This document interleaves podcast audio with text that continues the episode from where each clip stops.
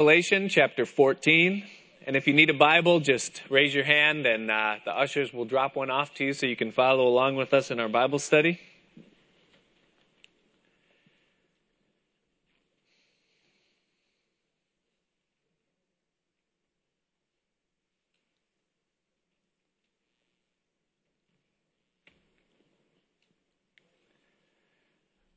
Now, in case you're joining us tonight for the first time, I just want to tell you that the book of Revelation is not a hard book to understand.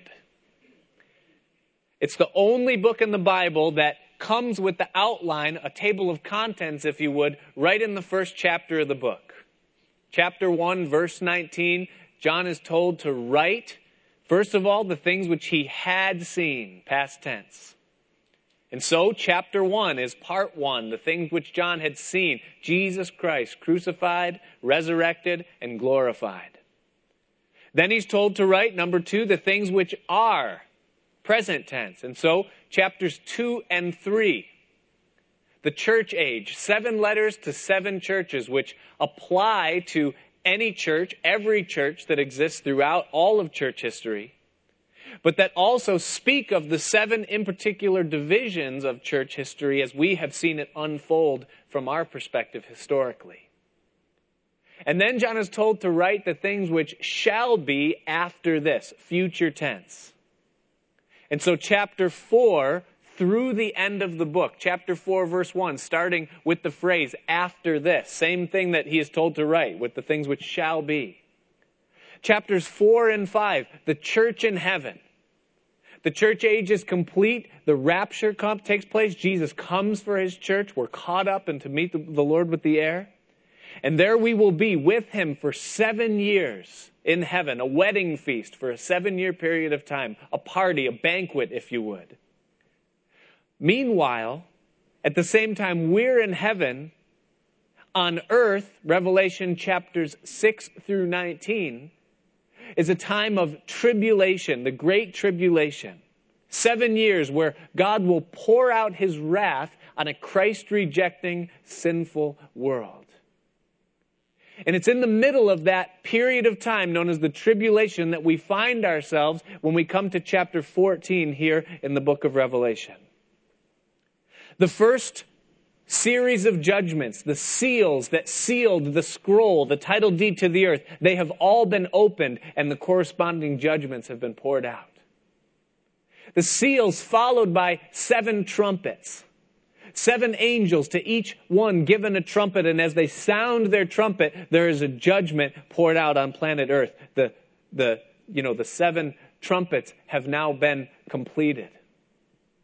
And now we're in that interim, that middle point, three and a half years into the tribulation. And now we have seen in our last study Antichrist, this one world ruler that will come in through flatteries and will deceive all of the people that live upon the earth.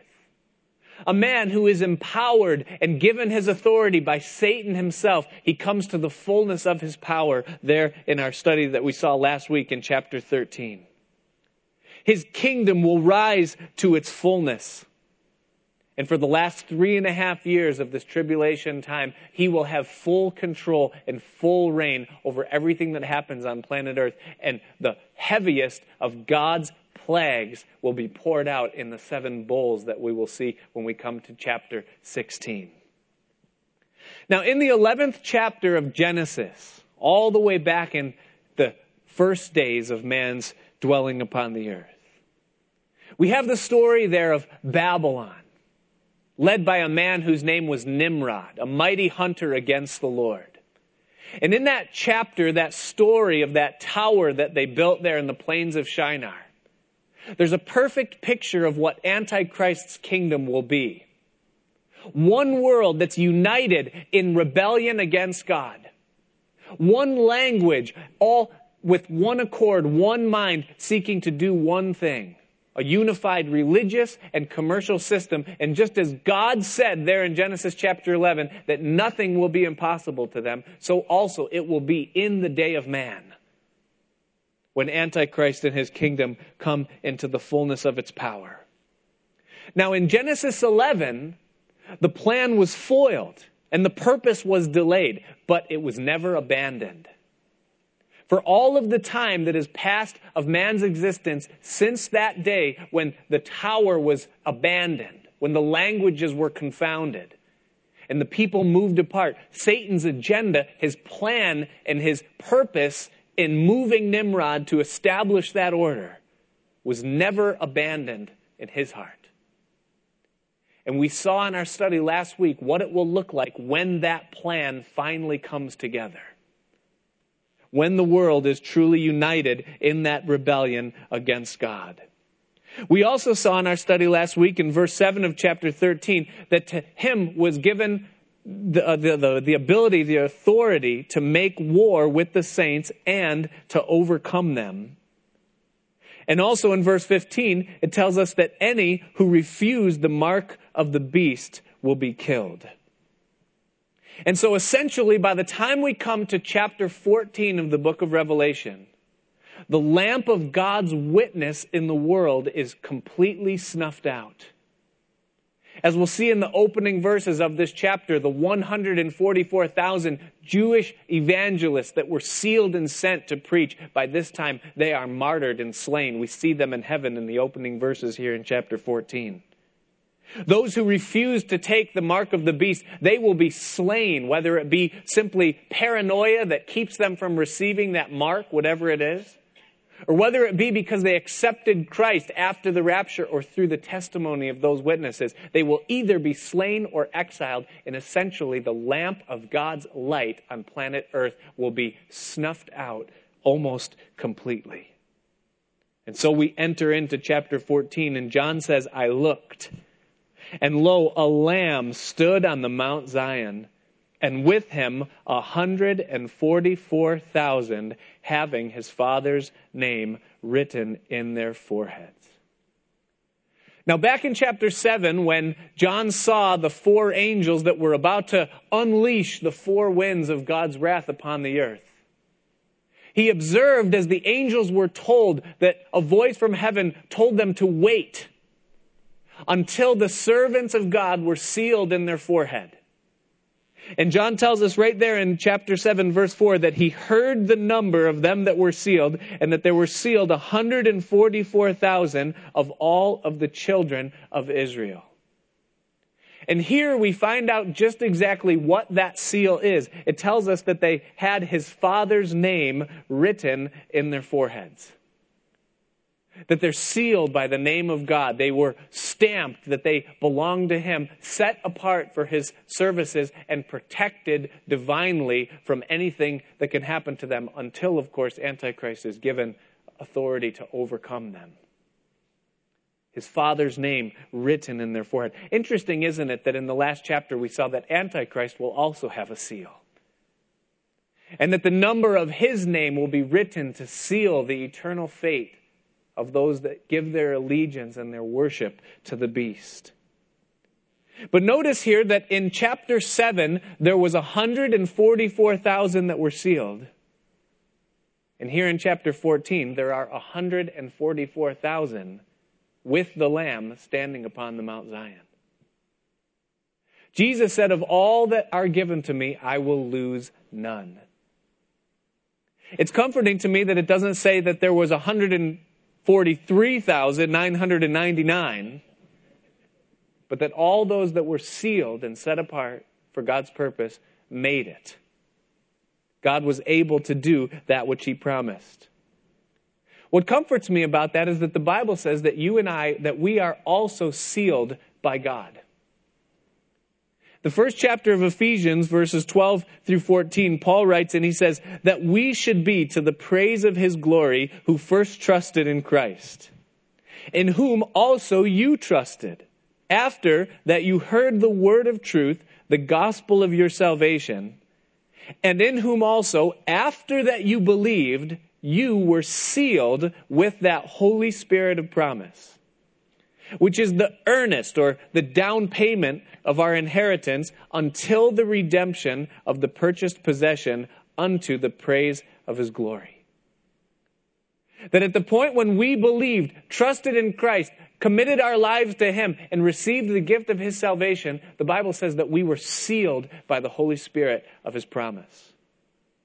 That that seal that's been placed upon us is the down payment, if you would, the guarantee that God is going to redeem that which He has already paid for. The seal Speaking of it, whether it be from a divine standpoint, the seal of God, or whether it would be the seal of a king in the Old Testament, the seal implies, first of all, possession. The fact that we've been sealed by His Spirit, claimed, if you would, purchased, means that we belong to Him. The Bible says that we are not our own, that we've been bought with a price. The Bible says that we've been purchased not with corruptible things like silver and gold, but with the precious blood of Jesus Christ, that He purchased us and that He has written His name upon us and that He has claimed the right that we belong to Him. We are His possession, His riches, His treasure. It also implies authority. The signet or the seal that a king or a deity would have would be their initials in the seal of their ring and in the seal of God's name or by the seal of his spirit, it speaks of the authority that he possesses and that he carries over us, but that he also commits to us as his ambassadors, those that would carry and herald his message to a lost world. And his seal also implies, and maybe most importantly, protection. That we are protected, nothing can harm us as long as we are under the divine protection that God has for our lives. 1 Peter chapter 1 verse 5 talks about how we are kept by the power of God awaiting the salvation that he has purchased us for. We're kept by his power. We're sealed with that spirit of promise that nothing can come to us, nothing can harm us because we've been sealed by God. And here we see these that have been sealed and we see that they also were redeemed, that they made it. The comforting thing, isn't it? The glory that awaits us. He says, And I heard a voice from heaven as the voice of many waters and as the voice of a great thunder. And I heard the voice of harpers harping with their harps. And they sung as it were a new song before the throne and before the four beasts and the elders, and no man could learn that song but the 144,000 which were redeemed from the earth. Now, John tells us here that these 144,000, that they have their own specific song. Because they have their own specific testimony, and because they are their own specific group. No one else can sing the song that they sing because nobody knows what they know. Nobody has trafficked where they traffic. It's interesting to me that as we read in Revelation chapter 4, verse 8, the angels have their own song that they sing before the Lord. It tells us there, their song is Holy, Holy, Holy, Lord God Almighty, which was and is and is to come.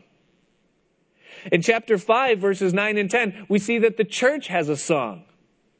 And, and, as you read the lyrics, you realize that only the church is able to sing that song as they sing of how they have been redeemed from every tribe, tongue, and nation from among men.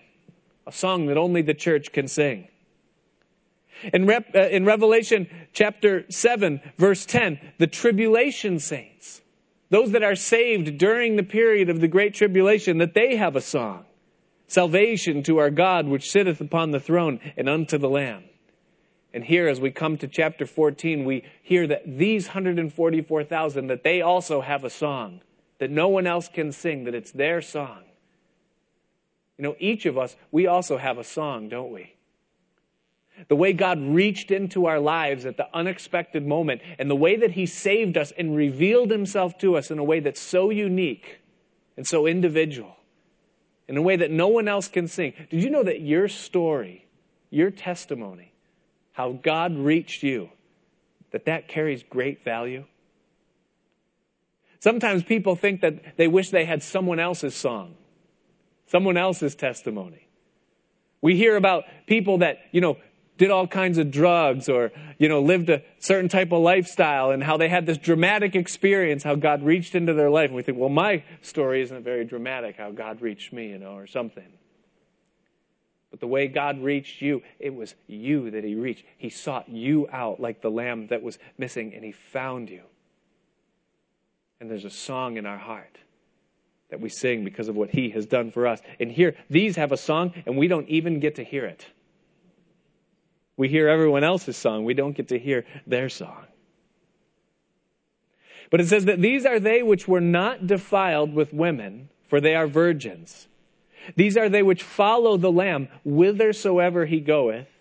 These were redeemed from among men, being the firstfruits unto God and to the Lamb. And in their mouth was found no guile, for they are without fault before the throne of God. Now, when we studied chapter 7 and we first met this group of people, these 144,000 that were there, we talked about the various groups that lay claim to actually being this 144,000. Uh, of course, you're very familiar with the Jehovah's Witnesses, you know, the Watchtower Society, and they, of course, claim that they have exclusive rights to being called this 144,000. The Scientologists also believe that they have the right. Herbert W. Armstrong years ago and the Sons of God. And, and, and, you know, these, these groups kind of come and go that lay claim to this, that they say that they are the 144,000. Well, the groups that do that, it's these verses that we see here in chapter 14 that they use to kind of support their claim that they're the only 144,000 that actually make it to heaven where it says that these were redeemed from among men unto God. They say, well, that means that there are only 144,000 that are redeemed among men unto God. But what they fail to recognize as they make these ridiculous claims is the various divisions in scripture between people groups that we meet, you know, as we go through the Bible. In the Old Testament, God dealt specifically and exclusively with the nation of Israel. They were their own people group that God set apart, the descendants of Abraham, Isaac, and Jacob. The 12 tribes that he revealed scripture to, truth, that gave us the Bible. Through whom he brought Messiah, the Savior, that came to be a light even unto the Gentiles. God dealt and worked through the nation of Israel. When Jesus was speaking to his disciples about John the Baptist, who, you know, of course was the forerunner for Jesus, the one, the voice calling in the wilderness saying, prepare ye the way of the Lord and make his path straight. Jesus said in John chapter 11 verse 13, he said that all the prophets and the law prophesied until John. He, he basically essentially says that this group that's called Israel, this exclusive group of people that were to bring forth Messiah into the world, the law, Moses, and the prophets all prophesied until John. And he includes John the Baptist in that group that is labeled as Israel. And the fact that John the Baptist was martyred prior to the crucifixion of Christ puts him in that group. He, he was not a part of the church. The church had not yet been formed when John passed away. And so Jesus includes John in that group of people, the church. Now, John the Baptist himself said in John chapter 3, verse 28, he said this. He said, You yourselves bear me witness that I said I am not the Christ, but that I am sent before him. He that hath the bride is the bridegroom. But the friend of the bridegroom, which standeth and heareth him, rejoices greatly because of the bridegroom's voice. This my joy, therefore, is fulfilled. And what John is saying, declaring from his own mouth the voice of prophecy, He's saying, listen, I am not the bride, neither am I the bridegroom, but rather I am the friend of the bridegroom, and this is my joy, and therein do I rejoice. And then he finishes it by saying, He must increase, and I must decrease. Now, he uses this illustration of a Hebrew wedding, the bridegroom and the bride. And of course, we know that Ephesians chapter 5, throughout the whole New Testament, it's the church that is called the bride of Christ. That you and I have the right to be called that. And John says, listen, that's not me. I am neither the bride nor the bridegroom, but I am the friend of the bridegroom. And in this Hebrew wedding tradition, the wedding party would, would be, you know, consist of the bride and the groom that would be carried in the carriage of the caravan. And that the friends of the bridegroom, those that were in the wedding party, would follow the procession as it would go through the town and, and you know, make their way to the father's house where the place would be prepared for the son and his bride to start their new lives together. It was the friend of the bridegroom that would follow the procession and their joy would be in the, you know, their friendship, their relationship to the bride. Now, John says, who is Israel and the prophets, he says, I am the friend of the bridegroom. And so, therefore, his place is to be a follower of the procession, the follower of the Lamb. It's interesting to me that here in Revelation, back in chapter 14, it tells us that these are those that follow the Lamb. It isn't that they're the only 144,000 that are in heaven, but they are a very specific group of people that are in heaven that serve a very specific purpose the friend of the bridegroom. These are lumped in with the people of Israel that are there. The first fruits of the tribulation saints unto God, even as it says there.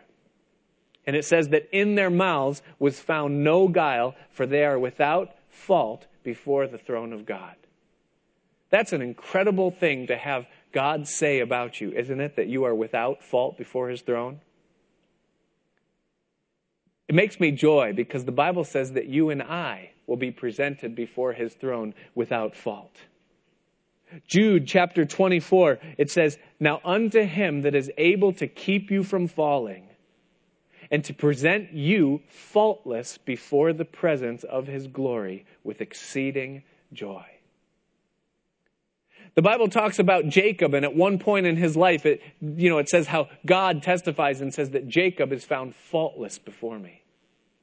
And that's great because when you look at Jacob's life, he was a conniver. I mean, he was one who stumbled. He wrestled with God. He was self-willed, you know. He, he, he was nothing of what Abraham, even his grandfather, was. And yet God can look at him.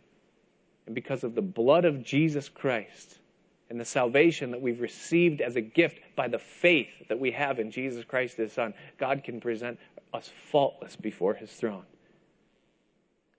And just as these are there presented without fault before the throne of God, so also we have that same privilege as the church that He looks at us through the lens of the blood of His Son and He sees us absolutely without fault before Him. Well, John goes on and he writes in verse 6 it says, And I saw another angel fly in the midst of heaven, having the everlasting gospel to preach unto them that dwell on the earth, and to every nation and kindred and tongue and people. Now, in verses 6 through 12, as we work our way through these verses, we are going to see three angels. These are not angels that blew the trumpets, and they are not the angels that will pour out the vials, but these are three separate angels that we will see here in these verses. And the first one, John tells us there, flies through the heavens proclaiming the everlasting gospel to those that are yet remaining still alive on planet Earth. Now, when Jesus spoke about the end of the world, and by now I hope you're all very familiar with Matthew chapter 24 that chapter where the disciples said, What shall be the sign of your coming and of the end of the age? And Jesus answered them and he gave them that three point sermon the end times as it relates to the nations, the end times as it relates to the Jews, and the end times as it relates to the church, as he spoke to them of all the things that would be in the last days concerning his coming. And in verse 14, he said, to his disciples that this gospel, the gospel of the kingdom, will be preached unto all nations, and then the end will come. And he even spoke of it in context of it being during the tribulation period. Now, many have taken the position that that verse indicates that Jesus won't come back until everybody has heard the gospel of Jesus Christ. That until the church can mobilize and get off its lazy bottom, so to speak, and get out there and make sure that the whole world has heard that Jesus cannot come back until that's happened. Well, nowhere in the Bible does it say that it was the church's responsibility to fulfill that task. First of all, during the tribulation period, there's going to be 144,000 Jewish evangelists whose whole life is going to be dedicated to carrying this witness to those that remain on planet Earth. Second of all, there will be two witnesses that we saw back in chapter 12, most likely Moses and Elijah. And it implies very clearly there that the whole world will hear their witness as they rejoice at the martyrdom of those two and send gifts one to another. They'll hear the message. They will know what their testimony is as the whole world is familiar with the gospel. And then it tells us here at this point that there will be an angel that will fly through the heavens declaring the everlasting gospel to those that dwell upon the earth. The whole world will hear the gospel. And nowhere does it say that it's the church's. Now, it is the church's responsibility to preach. Jesus said that a city that is set on a hill cannot be hid. Therefore, let your light so shine among men that they may see your good works and glorify your Father which is in heaven. But it is amazing to me that as time goes on, it isn't getting stronger, that light, but rather it's growing dimmer. Many of the churches around the country are pulling back on their missions programs. Many of those that had committed themselves to lives in the mission field are abandoning their place in the mission field and leaving because of the darkness of the hour and the danger of the day. But it isn't the church's responsibility. Well, it is. But it isn't contingent upon the church's completion of the task in order for Jesus to come back. There will be an angel that will fly through the heavens declaring the everlasting gospel to those that live upon the earth. But isn't it interesting that here, when there's almost no witness left that can come through the, the, the, mouth of a man, that then God will intervene and use an angel to do it? The 144,000 at this time are slain. The two witnesses have been slain. The church has been removed. The lamp of God's truth has been snuffed out almost completely, and here yet God still sends an angel to proclaim the everlasting gospel. To me, I count it as a warning and a privilege because God wants to use us. When we get to the end of the book of Revelation, it says, Whoever, whosoever will, let him come. Whoever is thirsty, let him come. And then it says, The Spirit and the bride say, Come. Now we know who the Spirit is. Who is the bride? The church. And we have this glorious privilege to declare and proclaim this gospel that has been given to us that we have been saved by. And God is willing and told us that He wants to use us to be the instruments whereby He reaches a lost world. We have that privilege. But if we don't, God will raise up someone else. And if they don't, God will send an angel but we miss out on that great privilege that we might have to be instruments in the hand of God that He would use to reach someone who's lost. And boy, is that an addictive thing to bring someone from death into life and to see the change and the transformation take place within them. Paul wrote to the Corinthians and he talked about the household of Stephanus and he said that they have addicted themselves to the ministry. And boy, is it an addicting thing to be used, an instrument in the hand of God and how His Spirit can flow through you. But when there is no one left, there will be an angel that will fly through the sky preaching the gospel. Now, that angel is not going to be very productive. But nevertheless, he will be an encouragement to those that are left that didn't take the mark, and also to those Jews that are exiled and being kept in Petra or Petra, or in that place where God has prepared for them. We know that this is the case because in verse 7, it tells us that the angel said with a loud voice, his message was, Fear God and give glory to him, for the hour of his judgment is come, and worship him that made heaven and earth and the sea and the fountains of waters. Fear God, he says. Give glory to him, for the hour of his judgment comes, and then he says, Worship God. The message that this angel proclaims to those that remain upon planet Earth is worship God. Let your devotion and your life be given to Him. Now that's significant because in verse 8, the second angel comes. In the message of the second angel, it says there followed another angel saying, Babylon is fallen, is fallen. That great city because she made all nations drink of the wine of the wrath of her fornication. Now, because of what happened in Babylon in chapter 8 of, I mean, in chapter 11 of Genesis, there that we talked about earlier in the study, Babylon as a city, as an entity, as a symbol, becomes a picture of false religions and pagan deities throughout the Bible. Anytime you hear about Babylon, the connotation, the implication is false gods or false religion.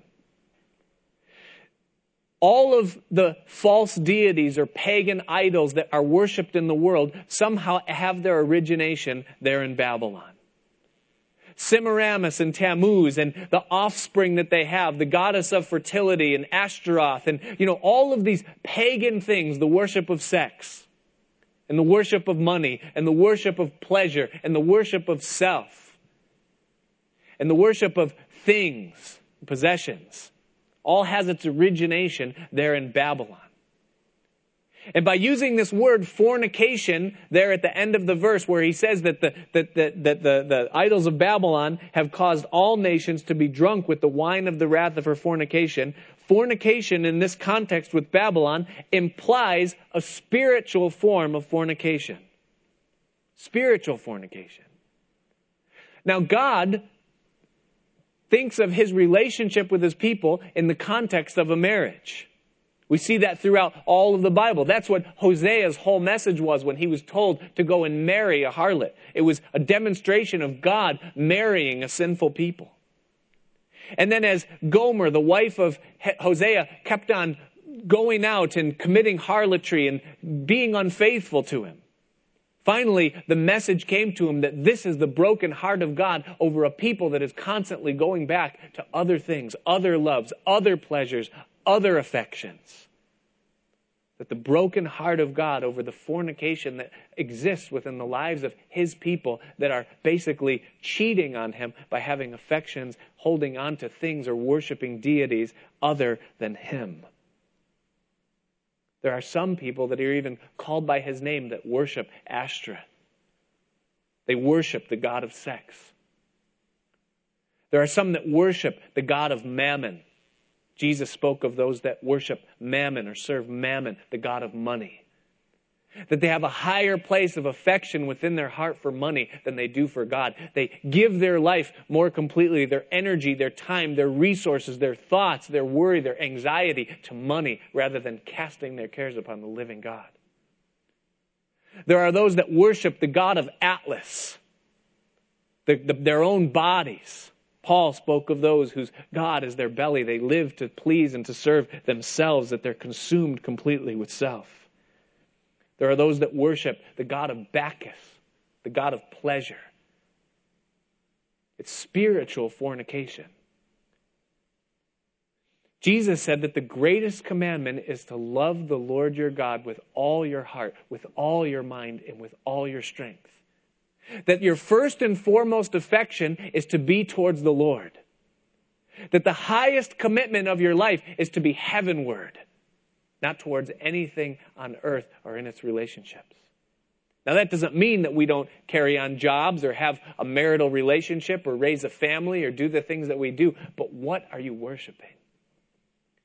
What holds the highest place of affection within your life? Babylon is fallen. All that is in the world, John wrote, all that is in the world, the lust of the flesh, the lust of the eyes, and the pride of life is not of the Father, but is of the world. And the world is passing away with its affections and its lust. But him that does the will of God will abide forever. Babylon is fallen. It's not going to last. That deity that promises satisfaction, that's so alluring, that calls out to you, that says, indulge in me, worship me, give affection to me, it's not going to last. But the true and the living God is eternal. In his presence are pleasures forevermore. Eye has not seen, ear has not heard, neither has it entered into the heart of man the things that God has prepared for those that love him. Worship God says the first angel. Babylon is fallen, says the second angel. And then the third angel gives a harsh warning to those that yet dwell upon the earth. In verse 9, it says that the third angel followed them, saying with a loud voice, If any man worship the beast and his image, and receive his mark in his forehead or in his hand, the same shall drink of the wine of the wrath of God, which is poured out without mixture into the cup of his indignation, and he shall be tormented with fire and brimstone in the presence of the holy angels and in the presence of the Lamb. Now, the fact that this angel is making this proclamation in the ears of the whole world, that means that everybody on the planet will be aware of the word that's being spoken and will hear the message that's being proclaimed by this angel. It means that they will know that when they take the mark of the beast, that they are giving their allegiance to him and that they are denying Jesus Christ forever. They will realize, they will be aware of the fact, they will not be doing this mistakenly or ignorantly, that they are choosing sides. That in so doing, they are bowing down and agreeing with his, remember in the last chapter, his edict, his law that all nations must bow before him. And that in so doing, they are turning their back forever upon the true and the living God. And they are being told here that to do it will result in their soul being lost forever. It says that they will be tormented with fire and brimstone in the presence of the holy angels and in the presence of the Lamb. That they will drink of the wine of the wrath of God, which is poured out without mixture. That means that it's not going to be watered down. When it says without mixture, it means that it, there isn't going to be like a little bit of, you know, salvation mixed in with it or that it's just simply punitive or corrective in some way. That this is something that is without mixture. It is the full weight of the wrath of God that will be poured out upon those that take the mark of the beast. There will be no mercy shown to them. It says, into the cup of his indignation. Now, isn't it interesting that he uses that language? Because where did we see the cup of God's indignation? It was there in the Garden of Gethsemane as Jesus was praying. And he said, Father, if it be possible, let this cup pass from me.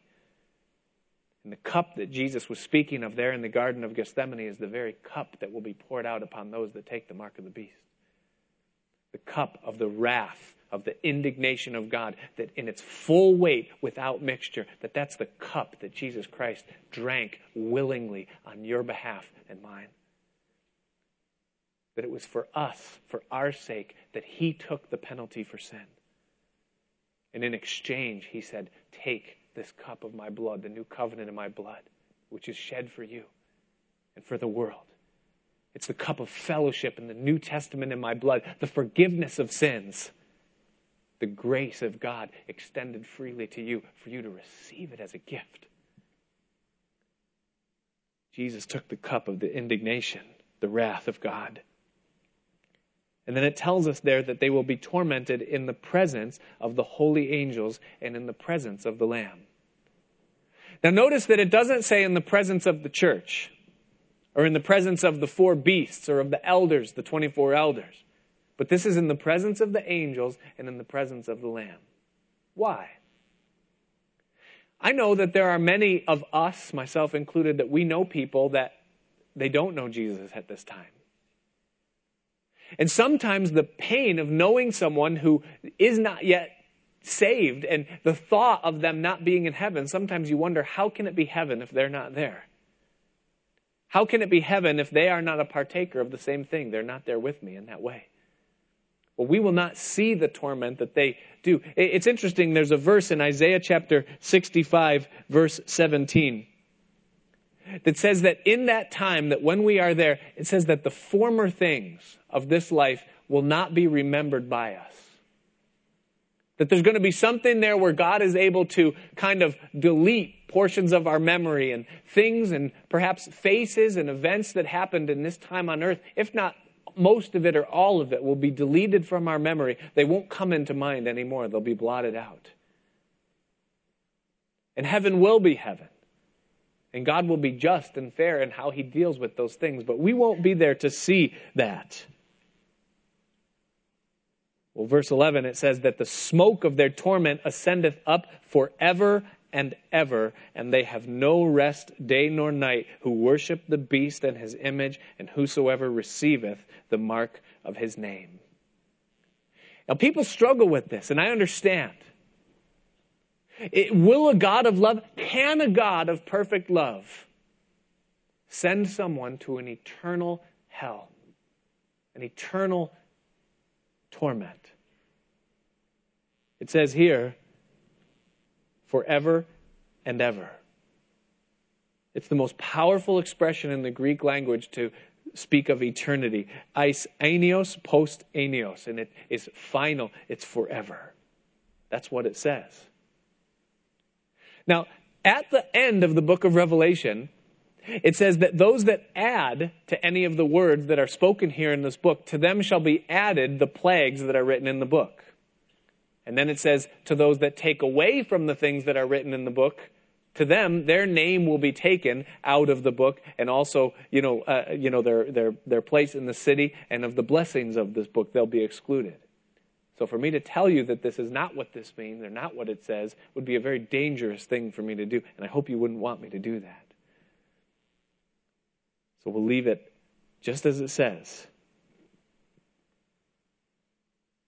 And it says, Here is the patience of the saints, and here are they that keep the commandments of God and the faith of Jesus Christ.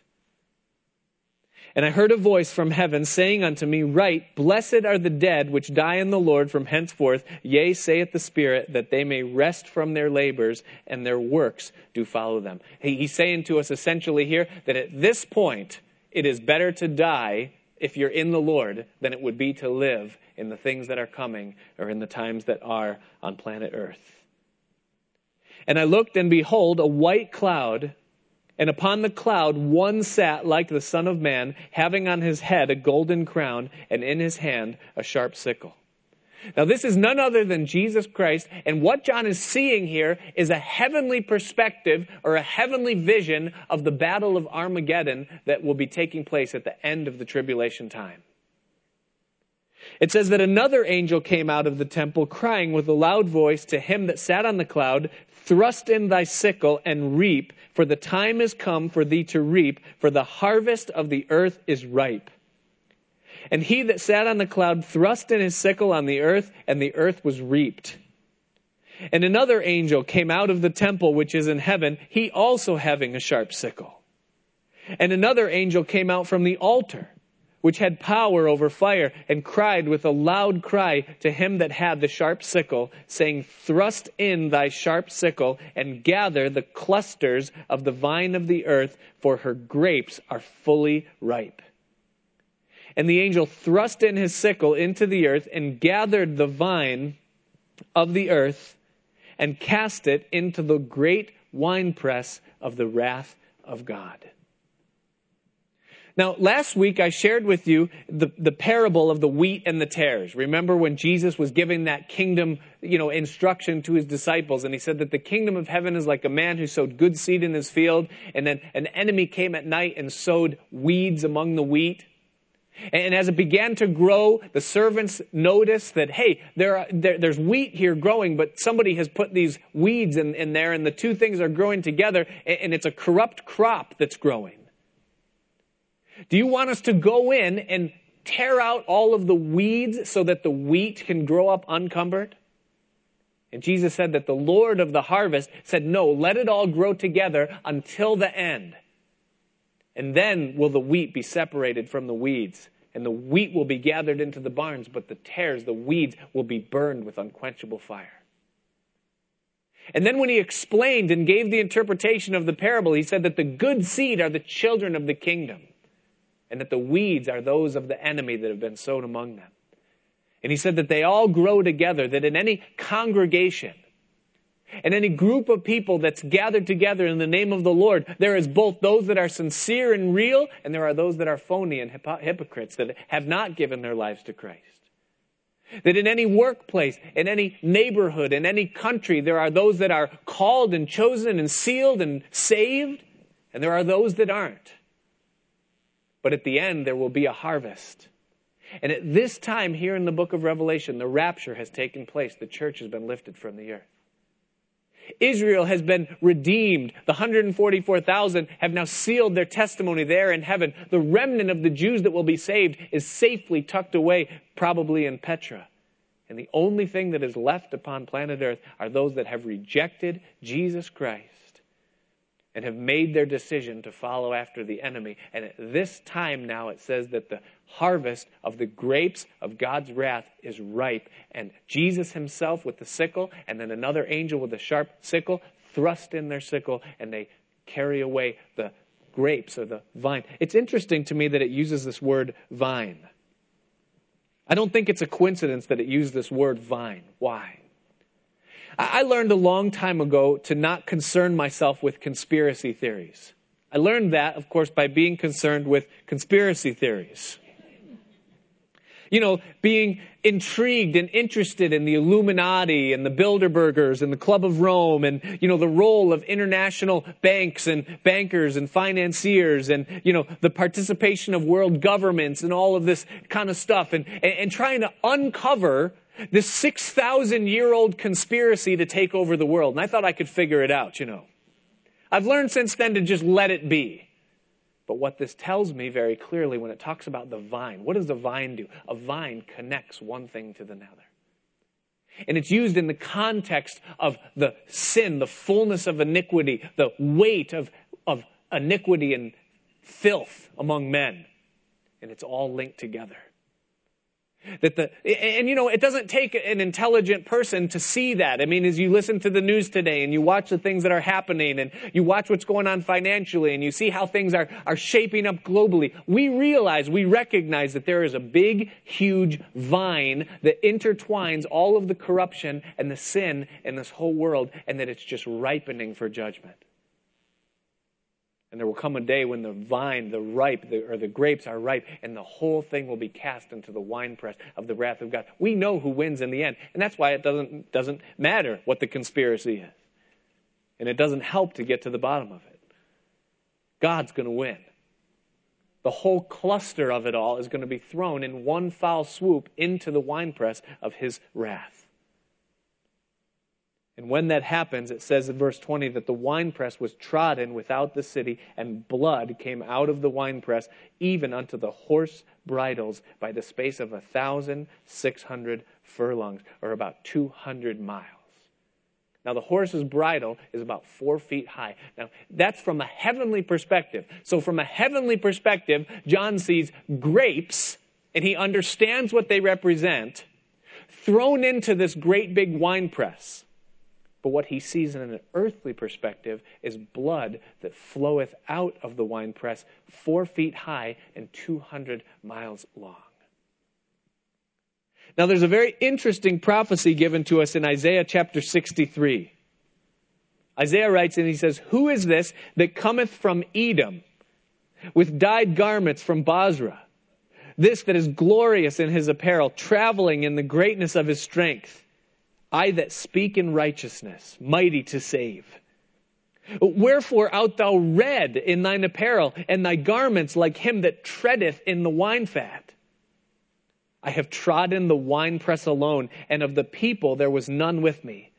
For I will tread them in mine anger, and trample them in my fury, and their blood shall be sprinkled upon my garments, and I will stain all my raiment. For the day of vengeance is in mine heart, and the year of my redeemed is come. And I looked, and there was none to help, and I wondered that there was none to uphold. Therefore mine own arm brought salvation to me, and my fury it upheld me, and I will tread down the people in mine anger, and make them drunk in my fury, and I will bring down their strength to the earth. Now that's interesting because Edom or Bozrah is the place where Petra is, where most likely the Jews will be kept during this time of the tribulation. The battle of Armageddon, where the blood will originate and stem from, is 200 miles in another direction, the valley of Megiddo, where Armageddon will take place. And so some have suggested that perhaps that from the battle of armageddon there will be so much blood that will flow that for 200 miles four feet deep will be the flow of blood from the literally the, the destruction that will take place in that great battle that we'll see at the end of the tribulation. Others have suggested that perhaps this 1600 furlongs or 200 miles speaks of 200 square miles which could also fit because that valley of Megiddo that's there outside of the city in Jerusalem, even as it says outside of the city, the valley of Megiddo is about 200 square miles in its breadth and in its length. You've heard, of course, I think everybody's heard that Napoleon, that great warrior, wept when he saw the valley of Megiddo because he said this would be the perfect place to fight a battle. And they said, Well, why are you weeping? And he says, Because I'm never going to get to fight here. But there's coming a day when they will, and the blood will flow to the horse's bridle in that time. These are awesome things that we're seeing here in these chapters. It, it, would be great. I wish I had a joke to tell you or something, you know, to lighten it up a little bit because of just how incredibly awesome and terrible the things are that are coming upon this earth. And certainly, as we look around the world today, the world is ripe for judgment. I don't know how much worse, how much worse can it get? Jesus said that it would be as it was in the days of Noah. What was happening in the days of Noah? It says that violence filled the earth. What's happening in the earth today, you know, that we see? Violence. Terrible violence. It says that there was corruption, that the whole world corrupted, that all flesh had corrupted their way upon the earth. The days of Noah the corruption runs so deep. I mean, we're facing an election year, right? We're going to find out just how corrupt everybody is. All the saviors, we're going to find out how corrupt all the saviors are, even as we're finding out right now, aren't we? It says in the days of Noah that there was unbridled sexual activity and even perversity. You heard about Arnold, you know.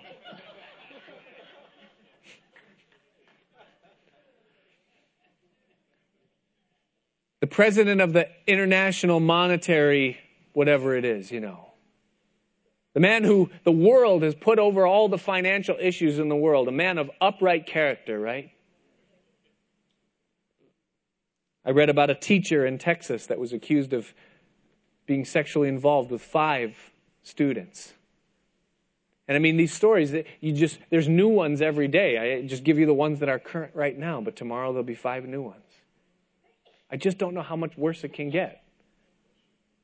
And it's almost become so normal to us that it doesn't even move us anymore. We're just, well, it just kind of is what it is. I'd like to ask you the question as we close Are you ready? Are you personally ready for Jesus to come and to take his church out? Not, I'm not asking if you want him to, I'm asking if you're ready.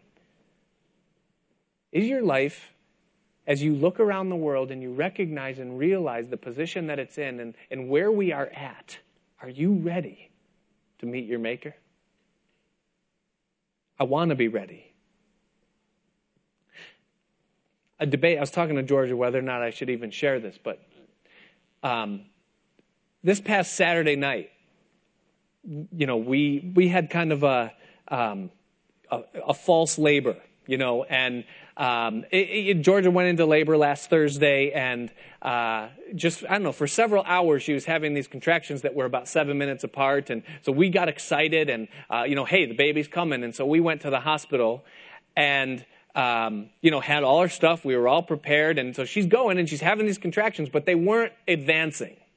They were every seven minutes, about the same intensity. And weren't advancing. And so even the midwife, she's like, I don't really know what to tell you. You're kind of right on that line of whether we keep you or we send you home.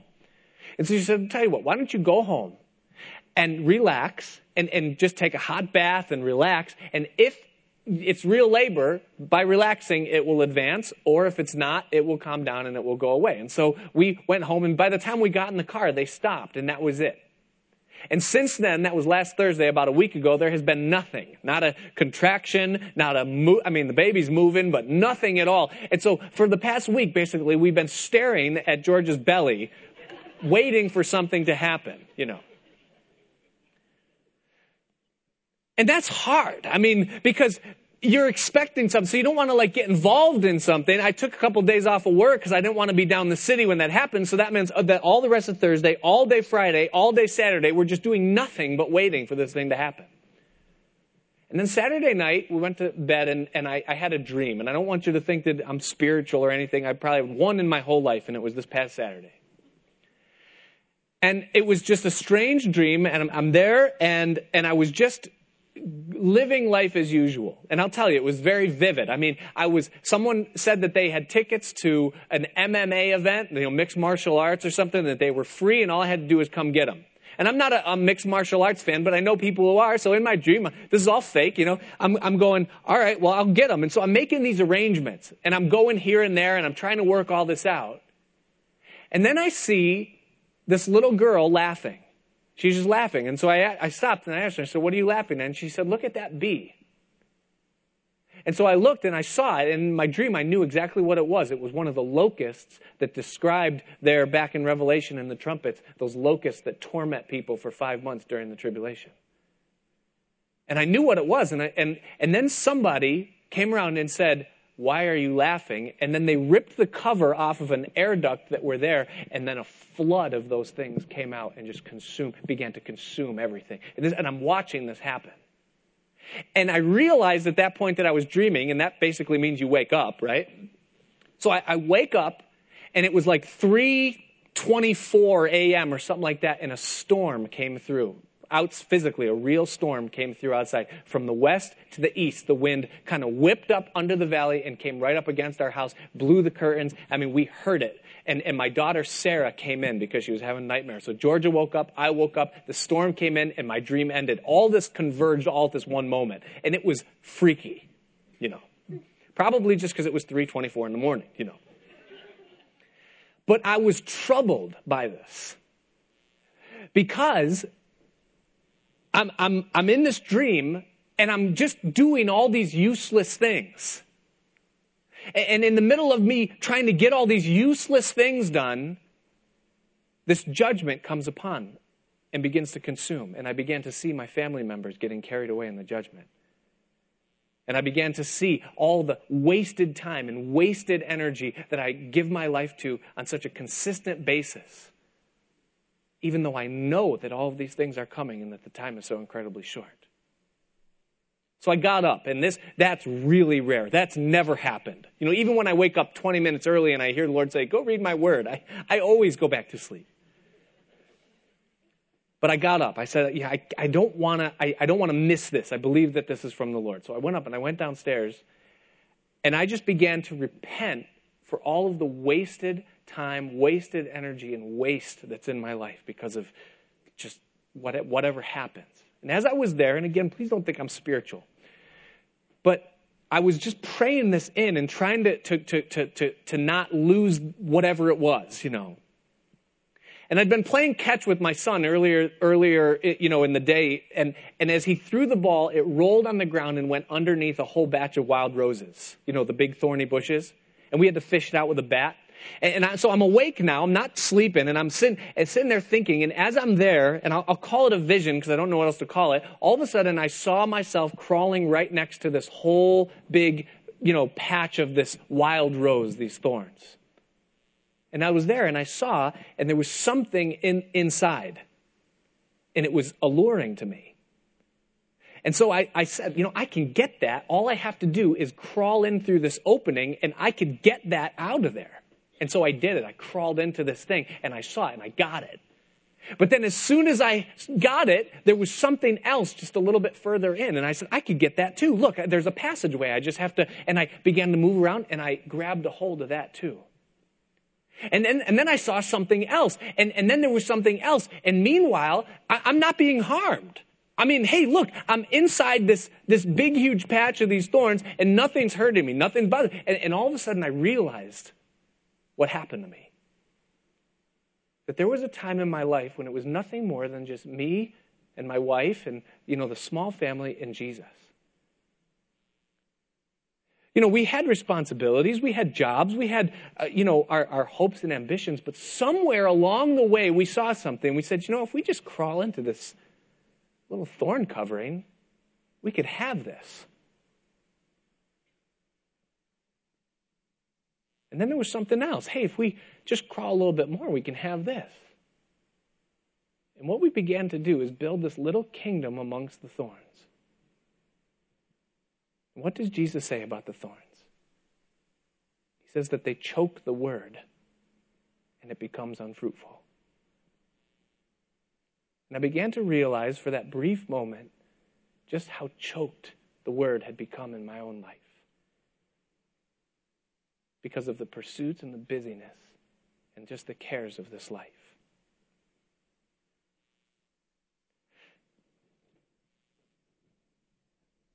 Now, I didn't come out of that saying, well, I'm changing everything.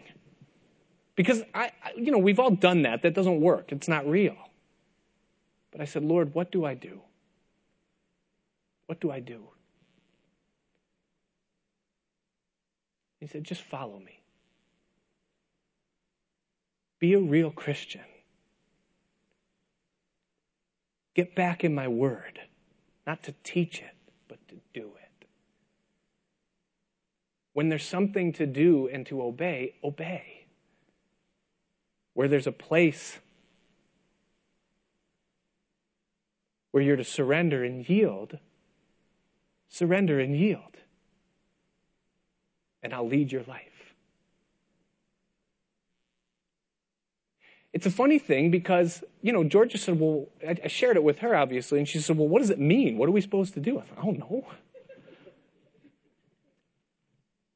Because it, it really is. It's like that, it's like that, I know I'm way over time here, but it's like that, you know, that, that false labor I, I know that baby's coming.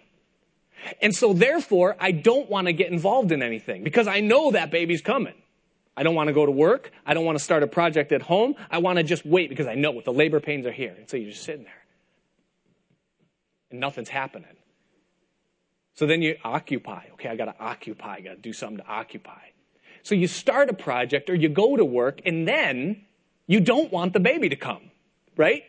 You're like, don't come now. I'm doing something or I'm not home or whatever. And there's this conflict, and we all have that conflict, don't we? We're supposed to live as though Jesus Christ could come at any minute, and we're supposed to occupy. And they're mutually exclusive because when you're waiting because the labor pains are upon us, you don't feel like doing anything else.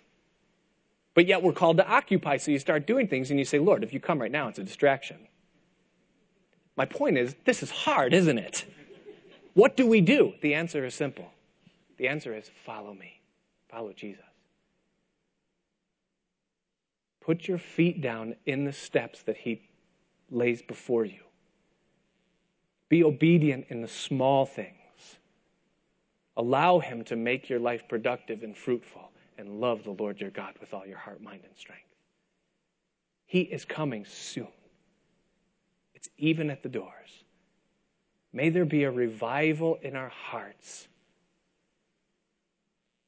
that we might have a chance, maybe just to reach one more person or to just win one more conquest in His name or gain just a little bit more ground against the enemy. And may our testimony be in our last times that we lived the life, that we were devoted, that we gave our all. May God give us wisdom. Let's all stand. Father, we just thank you for your revealed truth. And I do pray, Lord, that we would be awakened,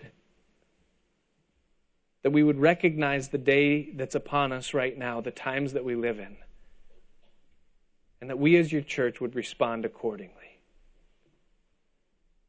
I pray that you would clear our minds I pray that you would give us discernment over those areas of our life that have become a distraction, where we're living too much out of balance in our preparation for the future or in our affection for this world or even in an area of sin or compromise. Please revive us, Lord. Please light the fire in us again. Fill our lamps with oil. And may our lamps be trimmed and our lights be burning. Like unto those servants who wait for their Lord. Thank you, Jesus, for salvation. Thank you, Father, for your great love. That you weren't willing that any should perish, but that all should come to repentance.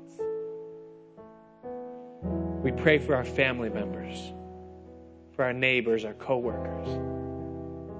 Lord, may we see somehow and care about their eternal destiny. Please help us. Thank you for this time tonight. Please, Lord, move in our hearts as we sing this last song. In Jesus' name.